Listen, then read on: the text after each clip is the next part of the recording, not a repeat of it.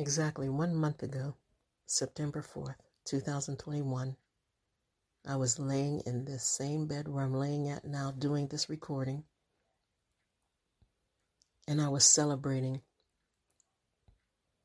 I was celebrating the most beautiful event in this world ever.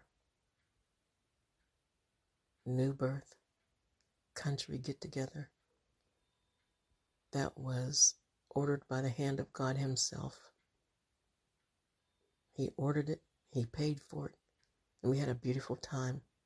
And even a 10 year old boy came up for prayer. He wanted prayer, he asked for it out of the blue. A handsome little 10 year old boy named Mark. Mark Anthony. We had a lot of food. There was a nice amount of people, not too many, not too little. The ones that God wanted were here. And everybody, a lot of the ministers that I know got together and everybody brought something different to the table. It was beautiful. Exactly one month ago,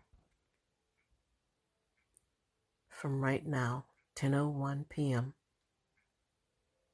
October 4th, 2021. I just wanted to make a little recording about that and um, let you know, the listener, that God can do anything if you allow Him to. Don't tell Him how to do His business, don't tell Him how to run His business. Just let Him do what He wants to do. God loves us so much, He wants to do things for His children but we have to allow Him to. We have to accept His gifts. We have to accept His love. Amen. I pray in Jesus' name that He steps into your life and begins to shower you with everything, anything possible that would bless your household, your health, your finances, your family, your job, your vehicle, your land, everything. God is a good God. He's capable of everything good.